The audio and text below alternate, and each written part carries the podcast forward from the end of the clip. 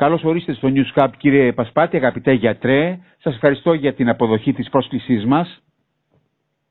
Ευχαριστώ και εγώ, κύριε Βαρδάκη, και εσάς και το ακροατές σας, όπως και τον ε, σταθμό του, όπως και το site του, του News Hub. Πάρα πολύ για την πρόσκληση ε, και για την ευκαιρία που μου δίνετε να, να συνδιαλλαγούμε. Για να κάνουμε αυτή τη συνέντευξη, η, η οποία εκτιμάμε ότι θα βγάλει αρκετά ε, πολιτικά συμπεράσματα για αυτούς που θα την ακούσουν σε σχέση με τον πολιτικό σας βίο από εδώ και πέρα. Και η πρώτη ναι. ερώτηση έχει να κάνει ε, με το εξής. Λένε πολλοί, ε, αρκετοί πολίτες, ότι ο Γρηγόρης ο Πασπάτης είχε μια επιτυχημένη θητεία, σε ένα ταραγμένο περιβάλλον στο Δήμο Ηρακλείου ως πρόεδρος του Δημοτικού Συμβουλίου ήταν ένας καλός τιμονιέρης, σταθερός και άντεχε τα τρατάγματα ε, του Δημοτικού Συμβουλίου στις συνεδριάσεις. Τι θέλει τώρα να πάει να μπλέξει με την πολιτική, γιατί περί πολιτική πρόκειται όταν θέλει να ασχοληθείς με το Εθνικό Κοινοβούλιο. Άλλο η πολιτική του Εθνικού Κοινοβουλίου και άλλο η πολιτική του πρώτου βαθμού της αυτοδιοίκησης. Ε, καταρχήν, κύριε Βαρδάκη, θα ήθελα να μου επιτρέψετε πριν ε, σχολιάσω, την, πριν δώσω την απάντησή μου στο ερώτημά σας, ε, να κάνω ένα σχόλιο για τον ε, αποθανόντα βουλευτή της Νέας Δημοκρατίας, τον Μανούσου το Βολουδάκη, με τον οποίο μας συνέδε μια ισχυρή φιλία για αρκετά χρόνια. Θα ήθελα να εκφράσω τα συλληπιτήριά μου στην οικογένειά του και να πω ότι ήταν ένας άνθρωπος με μια συγκεκριμένη και αταλάντευτη ε, πολιτική, με μια συγκεκριμένη και αταλάντευτη ηθική και νομίζω ότι τίμησε την Κρήτη στο Εθνικό Κοινοβούλιο και όχι μόνο. Γιατί εκτός από βουλευτής του νομού Χανίων ήταν ένας πολύ καλός άνθρωπος και ένας πολύ καλός οικονομολόγος. Ε, ε, τα βαθιά μου συλληπιτήρια στην οικογένειά του. Ε, νομίζω ότι ήταν μια κακή σήμερα μέρα για τη Νέα Δημοκρατία γιατί έχασε ένας, έναν από τα διαμάντια της, έναν από τους ανθρώπους που την τίμησαν στον μέγιστο βαθμό. Πάμε ερχόμενος, στο... ναι, ναι, ναι, ερχόμενος τώρα στην ερώτησή σας. Βεβαίως. Κοιτάξτε να δείτε. Ε, προείδρευσα του Δημοτικού Συμβουλίου σε δύο περιόδους. Η πρώτη περίοδος ήταν μια περίοδος που η διοίκηση, η, δημοτική, η Δημαρχία Λαμπρινού, είμαστε καινούργιοι άνθρωποι. Ε, τότε αναλάβαμε το Δήμο, οι περισσότεροι από εμάς ε, δεν είχαν ξαναυπάρξει Δημοτική Συμβούλια. Εγώ είχα ξαναυπάρξει το 2002-2006 με σαν Δημοτικός Σύμβουλος Αντιπολίτευσης. Δεν είχα όμως ξαναυπάρξει Δημοτικός Σύμβουλος και ειδικά πρόεδρος του Δημοτικού Συμβουλίου ε, της ε, πλειοψηφικής παράταξης του Δήμου. Ε, και οι περισσότεροι υπόλοιποι δημοτικοί σύμβουλοι δεν είχαν, δεν είχαν ξαναυπάρξει δημοτική σύμβουλη. Αλλά μπορούμε να πούμε ότι είχαμε βήματα τα οποία ήταν λίγο πρωτόγνωρα για μας. Ε, την πρώτη περίοδο, αν και φαινόταν να ήταν, πιο, φαινόταν στον κόσμο πιο θυελώδης, τα πράγματα για μένα ήταν λίγο πιο εύκολα, δεδομένου ότι υπήρχε μια συγκεκριμένη πλειοψηφία την οποία είχε η Δημοτική Αρχή στο Δημοτικό Συμβούλιο. Άρα κάποια θέματα μπορούσαν να περνάνε πιο εύκολα. Παρ' όλα αυτά, επειδή η δύναμη πολιτών, στην οποία και εγώ μαζί με τον Βασίλη τον Λαμπρινό είμαστε από, τις πρώτες, ε, από τους πρωτεργάτες της, είχαμε πάντα την, την, μια βαθιά άποψη δημοκρατικότητας, μια βαθιά, μια βαθιά, ένα βαθύ σεβασμό στη δημοκρατικότητα, πάντα προσπαθούσαμε και ας μην ήταν ομόφωνες οι αποφάσεις, τουλάχιστον να υπάρχει ένας διάλογος, να υπάρχει μια, ε, μια συνομιλία πολιτική πάντα μιλάμε μέσα στο Δημοτικό Συμβούλιο, στο βαθμό που τουλάχιστον να πούμε τα επιχειρήματά μας και να μπορέσουμε να, να είναι πιο στέρεες οι απόψεις μας, ακόμα και αν δεν τις ψήφιζε τότε η αντιπολίτευση. Το 2019 τα πράγματα άλλαξαν με αυτό τον εκλογικό νόμο, ο οποίος κατά τη γνώμη μου ήταν πολιτικά, ε, βάζω το ρήμα πολιτικά γιατί η επόμενη λέξη το άθλιος, το επίρρημα πολιτικά γιατί το άθλιος είναι σαν επίθετο βαριά λέξη, αλλά ήταν πολιτικά άθλιος και δημιούργησε αυτά τα τερατουργήματα τα οποία υπάρχουν μέσα στα δημοτικά συμβούλια της χώρας και ένα κλασικό παράδειγμα είναι και το Συμβούλιο Ηρακλείου όπου τι γινόταν. Έγινε μια, μια, έγιναν οι εκλογές με την απλή αναλογική, εξελέγησαν οι παρατάξεις, αυτό είναι απόλυτα σεβαστό και μετά τη δεύτερη Κυριακή με ένα απόλυτα πλειοψηφικό σύστημα εκλέγεται ο Δήμαρχος θα μπορούσε, εάν ήθελε ο ΣΥΡΙΖΑ τότε, να πει ότι εγώ κύριε αφήνω την Κυριακή στην πρώτη Κυριακή, εκλέγονται οι Δημοτικοί Σύμβουλοι και αφού εξελέγησαν με την απλή αναλογική οι Δημοτικοί Σύμβουλοι όλων των παρατάξεων, ας τους υποχρεώσω να ε, να συνομιλήσουν μεταξύ τους, τη συνομιλία πάντα σε λέξη εισαγωγικά και να εκλέξουν τον Δήμαρχο Ηρακλείου από αυτό το σώμα των 49 βουλευτών, οι οποίοι, οι Δημοτικών Συμβούλων που έχουν εκλεγεί.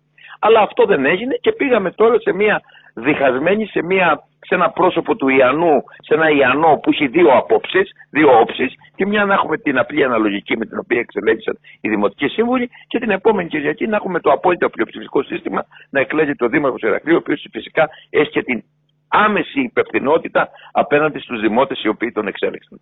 Σε αυτή τώρα η περίοδος ήταν πιο δύσκολη η θέση μου, διότι θα έπρεπε σε ένα βαθμό, όσο γινόταν, να ομογενοποιήσω απόψεις, να ομογενοποιήσω τάσεις μέσα στο Δημοτικό Συμβούλιο, οι οποίες δεν ήταν πάρα πολλές φορές δεν ήταν εφικτό. Δεν ξέρω αν ήμουν καλός πρόεδρος. Αυτό δεν το ξέρω, κύριε Βαρδάκη. Ξέρω ότι προσπάθησα και τουλάχιστον ε, βοήθησα στο να μην δημιουργηθούν ε, πάρα, πολλές μεγάλες, πάρα πολύ μεγάλες εντάσεις οι οποίες θα ήταν εναντίον του δημότη της πόλεως του Ηρακλείου. Πολλές συνεδριάσεις ήταν ταραχώδεις, όμως αυτό που μένει τελικά είναι ότι ο Γρηγόρης ο Πασπάτης ως πρόεδρος κατάφερνε και κουμάνταρε τα πράγματα.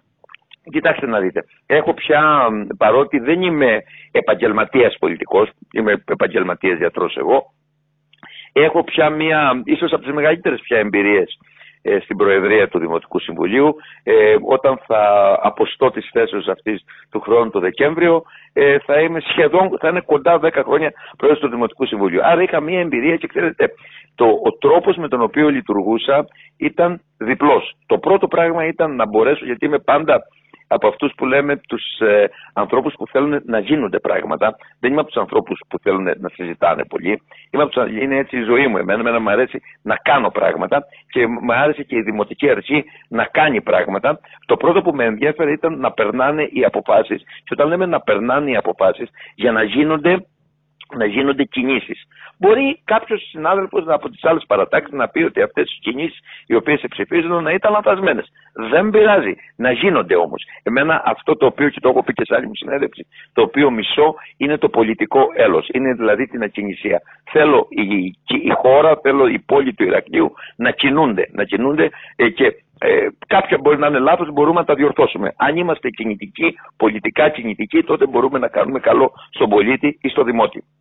Το δεύτερο το οποίο πάντα σκεφτόμουν ναι. ήταν ότι ε, αν θα έπρεπε, θα προσπαθούσα πάντα οι αποφάσεις να είναι προς το καλό του δημότη. Δηλαδή ε, επειδή ειδικά σε αυτή τη δημοτική περίοδο ε, δεν είχαμε την πλειοψηφία στο Δημοτικό Συμβούλιο εμείς της της δημοτικής αρχής, αντιλαμβάνεστε τι θέλω να πω με αυτό το πράγμα, πολλές φορές ε, παίρναμε θετικά σημεία τα οποία μας έλεγε η αντιπολίτευση και πολλές φορές αυτές η ομογενοποίηση λειτουργούσε και επί τα βελτίου. Και δεν ήμασταν εμείς αρνητικοί ποτέ και βασικά δεν ήταν αρνητικός ο Δήμαρχος, ο Βασίλης ο Λαμπερνό, ο οποίος δίνει και τον πολιτικό τόνο λειτουργίας της ε, δημοτικής παρατάξεως της, ε, που είχαμε και την εκτελεστική εξουσία είμαστε πάντα ευχαριστημένοι και, και, και επικοινωνούσαμε πάρα πάρα πολύ καλά και τις πολύ καλές απόψεις μπορεί να μας έλεγε η αντιπολίτευση.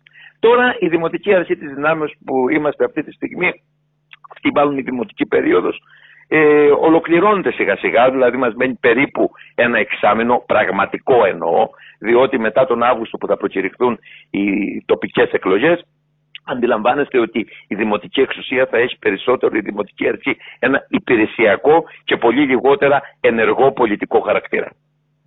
Τελικά το μικρόφωνο της πολιτικής, όπως προείπα στην έναρξη, υπερίσχυσε σε εσάς. Γιατί άλλο είναι το διοίκηση και άλλο εγώ, ε, εγώ δεν μου αρέσει να χρησιμοποιώ την αντωνυμία του εγώ πολλές φορές. Ναι. Αλλά οι απόψεις μου ήταν πάντα συγκεκριμένες και γι' αυτό το πράγμα κατηγορήθηκα και η, η, η, οι, οι επιθυμίες μου ήταν πάντα συγκεκριμένες. Δεν θέλω να ξεχνάει ποτέ κανείς ότι εξελέγει πρώτος Δημοτικός Σύμβουλος και ε, πρόεδρος του Δημοτικού Συμβουλίου το αρχές του 2014, ε, το, το Μάιο του 2014 Δημοτικό Σύμβουλο, το Σεπτέμβριο του 2014 ε, πρόεδρος του Δημοτικού Συμβουλίου. Παρ' όλα αυτά, εγώ δεν κοροϊδεύσα τον κόσμο. Τον Ιανουάριο του 2015 ε, ε, εξετέθη με τη Νέα Δημοκρατία στι εκλογές του Ιανουαρίου του 2015 όταν, εξε, όταν βγήκε ο ΣΥΡΙΖΑ σε δύσκολες εκλογές τότε για τη Νέα Δημοκρατία. Πολύ δύσκολες, θυμάστε τώρα τις καταστάσεις. Το μνημόνιο στο απόγειό του και βγήκα πρώτος επιλαχών βουλευτής, δεύτερος μετά τον κύριο, τον κύριο Αυγενάκη. Άρα οι επιθυμίες μου και οι διαθέσεις μου νομίζω ότι ήταν, είχαν συγκεκριμενοποιηθεί από τότε, δηλαδή κοντά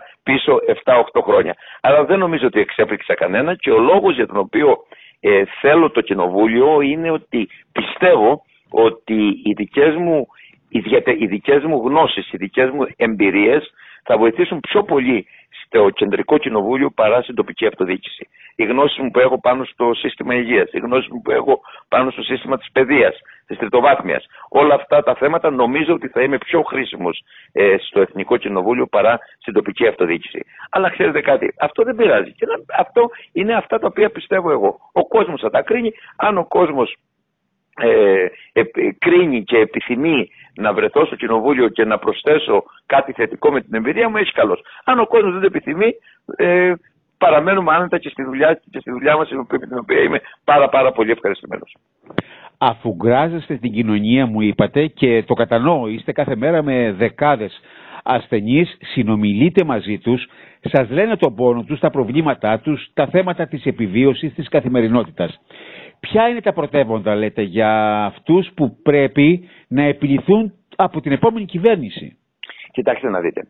Ε, όταν βρίσκεσαι σε ένα δημόσιο νοσοκομείο, όπως είναι το Βενιζέλιο νοσοκομείο, ε, αντιλαμβάνεσαι, ότι εκτό, αντιλαμβάνεστε ότι εκτός από την μάχημη ιατρική την οποία ασκώ για πάρα πολλά χρόνια, γίνεσαι και κοινωνός των προβλημάτων των ανθρώπων. Για Διότι η, η ιατρική πάντα ε, συνδυάζεται και είναι μάλιστα ε, ο, ο, ο ασθενής, ο άρρωστος, ο οποίος έχει τον πόνο του, χάνει το χρόνο του με την ασθένειά του, τα προβλήματα μεγενθύνονται, πολλαπλασιάζονται εκθετικά εκείνη τη στιγμή. Νομίζω ότι αυτή τη στιγμή το κυρίαρχο πρόβλημα το οποίο έχει ο μέσος Έλληνας είναι το πρόβλημα το οικονομικό, ε, ότι το πρόβλημα του πληθωρισμού, το πρόβλημα της ακρίβειας, αυτό είναι το, το κυρίαρχο πρόβλημα. Και παρότι κατά τη γνώμη μου η κυβέρνηση της Νέας Δημοκρατίας μετά το 19, κατά την προσωπική μου γνώμη, έκανε πράγματα τα οποία ήταν εξαιρετικά προς τη θετική κατεύθυνση, οι συνθήκες οι οποίες, ε, ε, οι οποίες υπήρξαν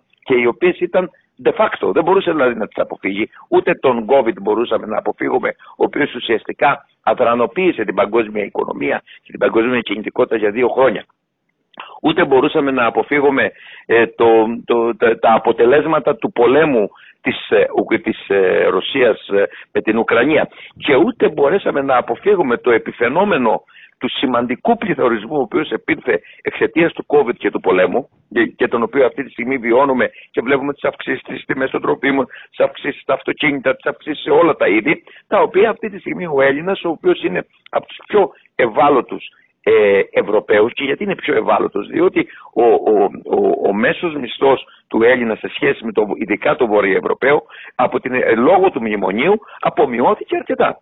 Αυτή τη στιγμή λοιπόν το κύριο πρόβλημα νομίζω ότι είναι η, η, η βιωσιμότητα, ότι είναι, είναι η καθημερινότητα η οποία μεταφράζεται με την οικονομική δύναμη που έχει ο μέσος Έλληνας.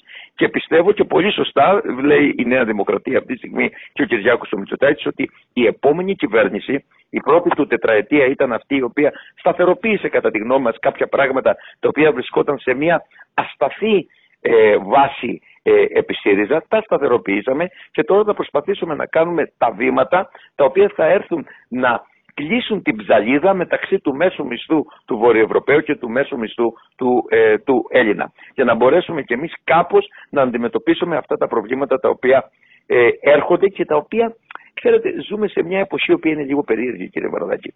Δεν μπορούμε να είμαστε Σίγουροι δεν ζούμε ούτε στη δεκαετία του 60 ούτε στη δεκαετία του 70 τότε που είχαμε ένα πολύ πλούσιο, που είχαμε πολύ πλούσια κράτη στη Βόρεια Ευρώπη τα οποία είχαν ένα σταθερό κοινωνικό κράτος, το πλήρωναν το κοινωνικό κράτος και το είχαν. Τώρα έχουμε μια Ευρώπη η οποία είναι διαφορετική. Έχουμε μια Ευρώπη η οποία έχει γίνει ε, έρχονται πάρα πολλοί μετανάστες και καλά έρχονται. Έρχονται άνθρωποι οι οποίοι έχουν άλλη θρησκεία, άλλες, ε, άλλες ε, συνθήκες ε, άλλες συνθήκες ζωής εμείς είμαστε υποχρεωμένοι να τους αποδεχτούμε να τους ομογενοποιήσουμε στον τρόπο σκέψης μας. Είναι πάρα πάρα πολύ σημαντικό γιατί αφού επιλέγουν την Ευρώπη για να λειτουργούν κατά τη γνώμη μου τουλάχιστον πρέπει να ομογενοποιηθούν στο δικό μας τρόπο σκέψης.